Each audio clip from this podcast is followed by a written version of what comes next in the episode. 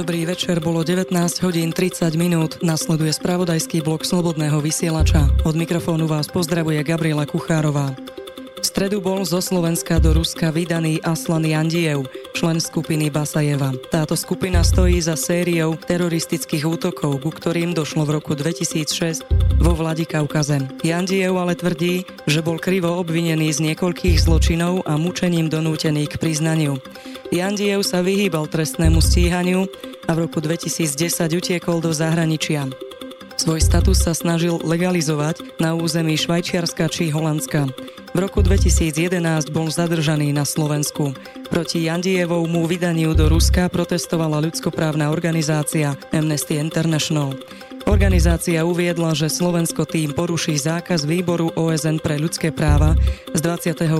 júna, keď výbor rozhodol, že Slovensko má pozastaviť Jandievovo vydanie, kým jeho experti neprešetria, či mu po návrate nebude hroziť mučenie. Keby Slovensko v útorok nebolo vydalo do Ruskej federácie Aslana Jandieva, muselo by ho prepustiť z vydávacej väzby.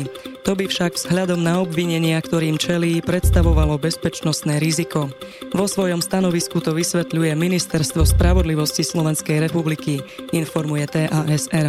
Pozastavenie vydania žiadal od Slovenska výbor OSN pre ľudské práva. Ten chcel preskúmať, či mu v Rusku nehrozí mučenie alebo zlé zaobchádzanie. Rezort v stanovisku uvádza, že od udelenia povolenia na vydanie ministrom spravodlivosti musí vydanie prebehnúť do 60 dní.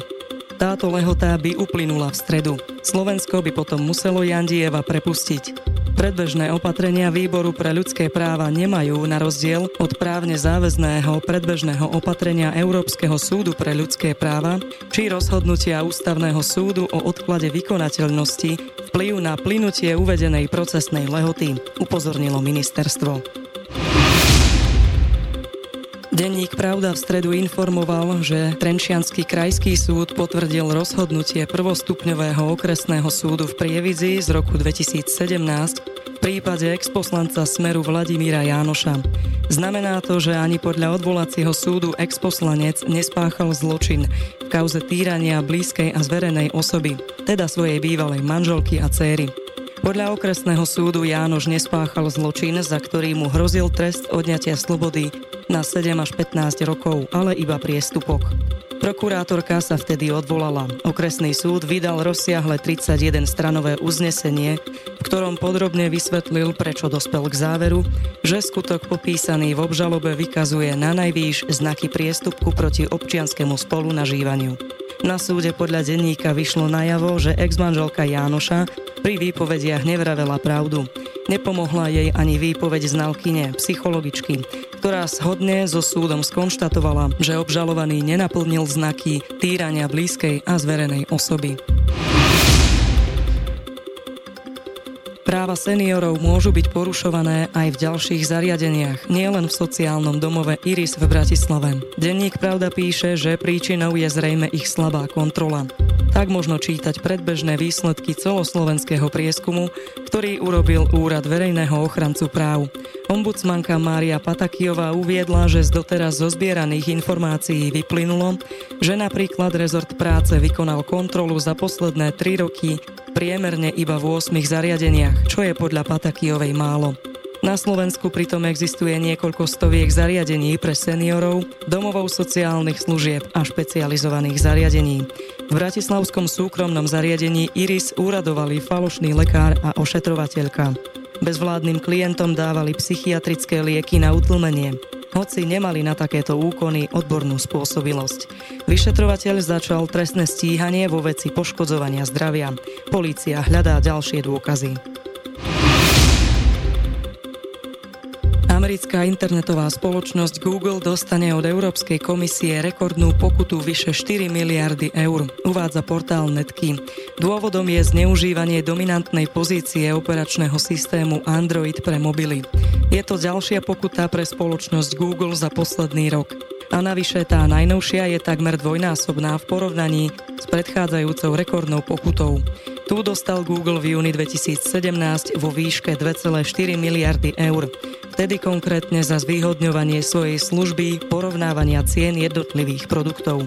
Ani najnovšia rekordná pokuta by však nemala spoločnosťou Google či jej materskou firmou Alphabet príliš otriasť. Uvádzaná pokuta totiž dosahuje zhruba dvojtýždňový objem tržieb spoločnosti Alphabet.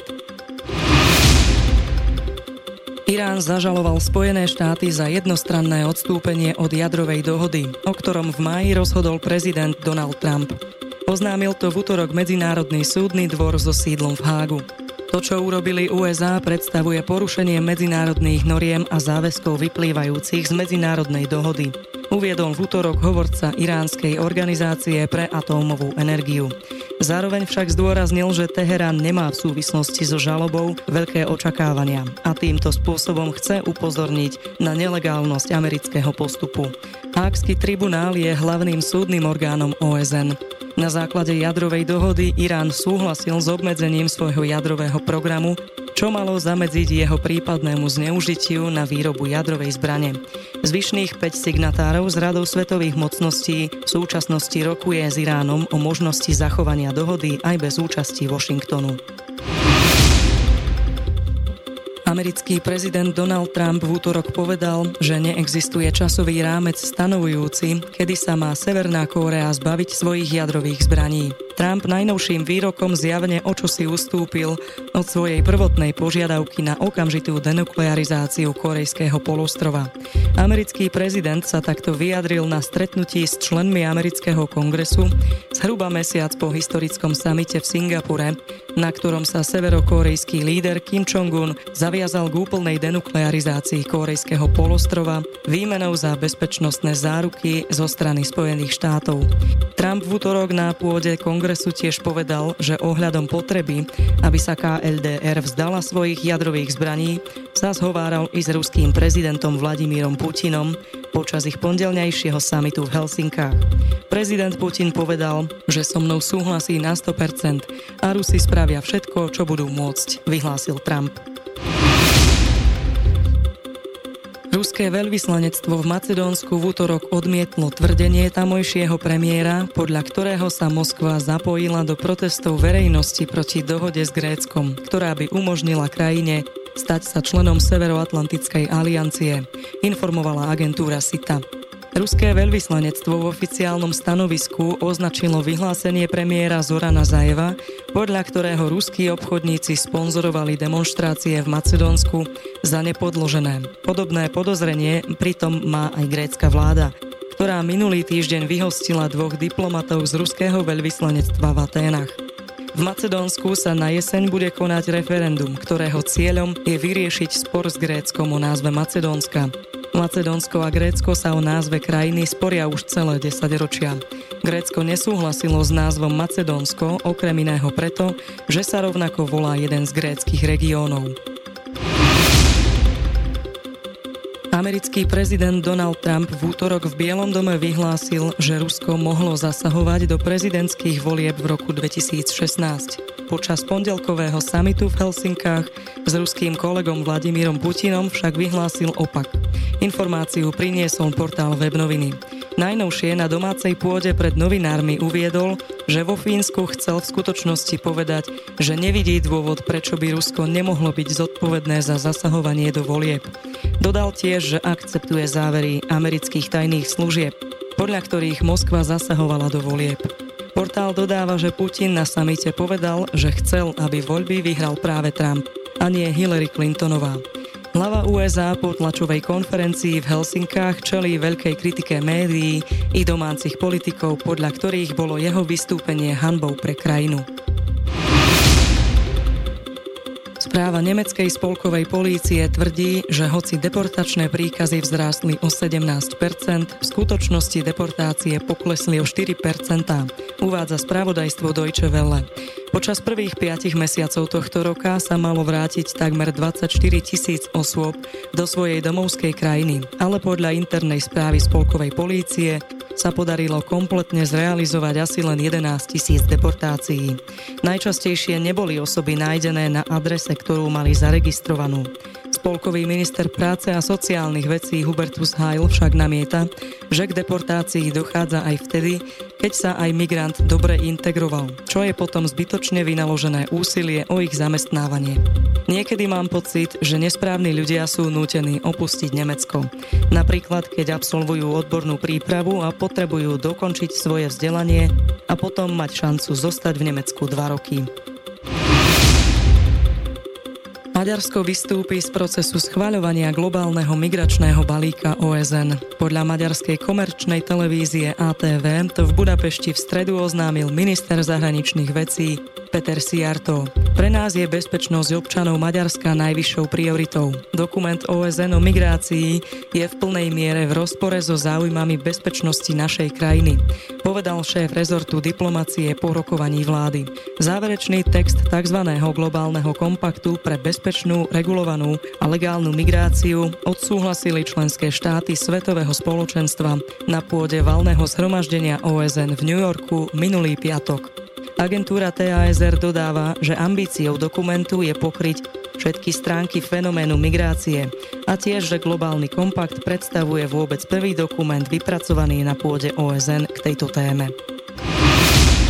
Židia sa v Maďarsku cítia bezpečne, čo je vynikajúcim výsledkom tejto krajiny. Vyhlásil v stredu pred nadchádzajúcou návštevou premiéra Viktora Orbána v židovskom štáte izraelský veľvyslanec v Budapešti.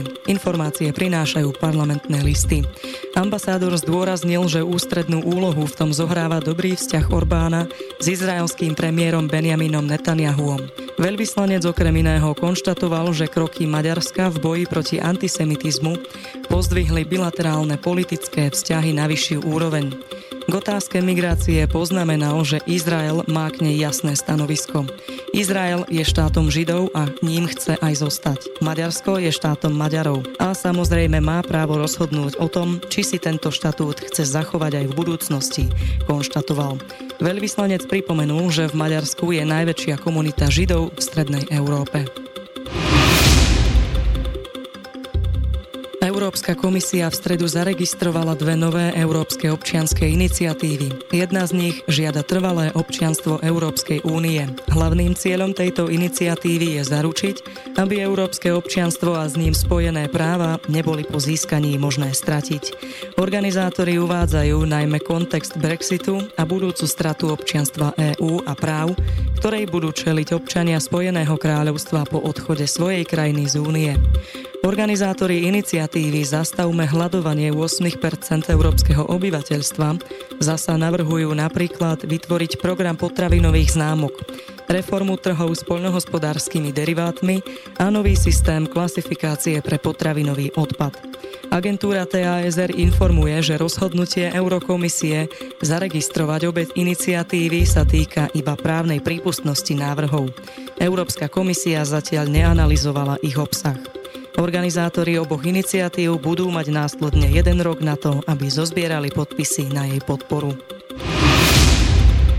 Briti sa rozhodli pre Brexit a tak k nemu príde. Nejaké ďalšie hlasovanie za nejakých okolností nebude. Vyhlásil to hovorca britskej premiérky Terezy Mayovej. Píše sa na portáli na palete. Nové hlasovanie navrhla niekdajšia členka kabinetu Justin Greeningová, podľa ktorej je vládny plán síce poctivý pokus o kompromis, ale nikomu nevyhovuje. Londýn nedávno zverejnil podrobnosti plánu na odchod z Európskej únie. Ten je však pre zástancov tzv. tvrdého Brexitu nepriateľný. Odstúpilo pre celkovo 9 vládnych úradníkov z radou konzervatívcov. Greeningová, ktorá do januára riadila rezort školstva, označila dokument o Brexite za najhorší pre obe strany. Podľa nej existujú tri možnosti. Plán Mayovej, zostať v EU alebo z únie odísť bez dohody. Ľudia by vraj mali mať možnosť vybrať si, aby sa dospelo ku konsenzu. Podobný názor majú aj ďalší členovia konzervatívnej strany. Výskumníci objavili obrovské ložiská diamantov pod povrchom Zeme. Ide o biliardy tón týchto drahých kameňov. Ako informoval portál hlavných správ, objav uskutočnili vedci z Harvardovej a Kalifornskej univerzity pomocou zvukových vln. Diamant je v mnohých aspektoch zvláštny, povedal Ulrich Faul, vedecký pracovník Massachusettského technologického inštitútu. Jednou z jeho špeciálnych vlastností je, že rýchlosť zvuku v diamante je dvakrát rýchlejšia ako v dominantnom mineráli v horných plášťoch. Tým pri seizmickej analýze zistil, že zvuk sa v niektorých oblastiach pohyboval oveľa rýchlejšie, než sa očakávalo. Objavené diamanty sa však nachádzajú až 160 km pod zemským povrchom. Podľa vedcov je nepravdepodobné, že objav vyvolá diamantovú horúčku, pretože najhlbšia vrtačka, ktorá bola v histórii použitá, dosiahla do hĺbky 12 km vo vrte kola Superdeep v Rusku. Zo stredajších správ je to všetko. Informácie sme prebrali z portálov Netky, webnoviny, hlavné správy, teraz na palete, parlamentné listy, pravda. Zdraví vás Gabriela Kuchárová, do počutia zajtra.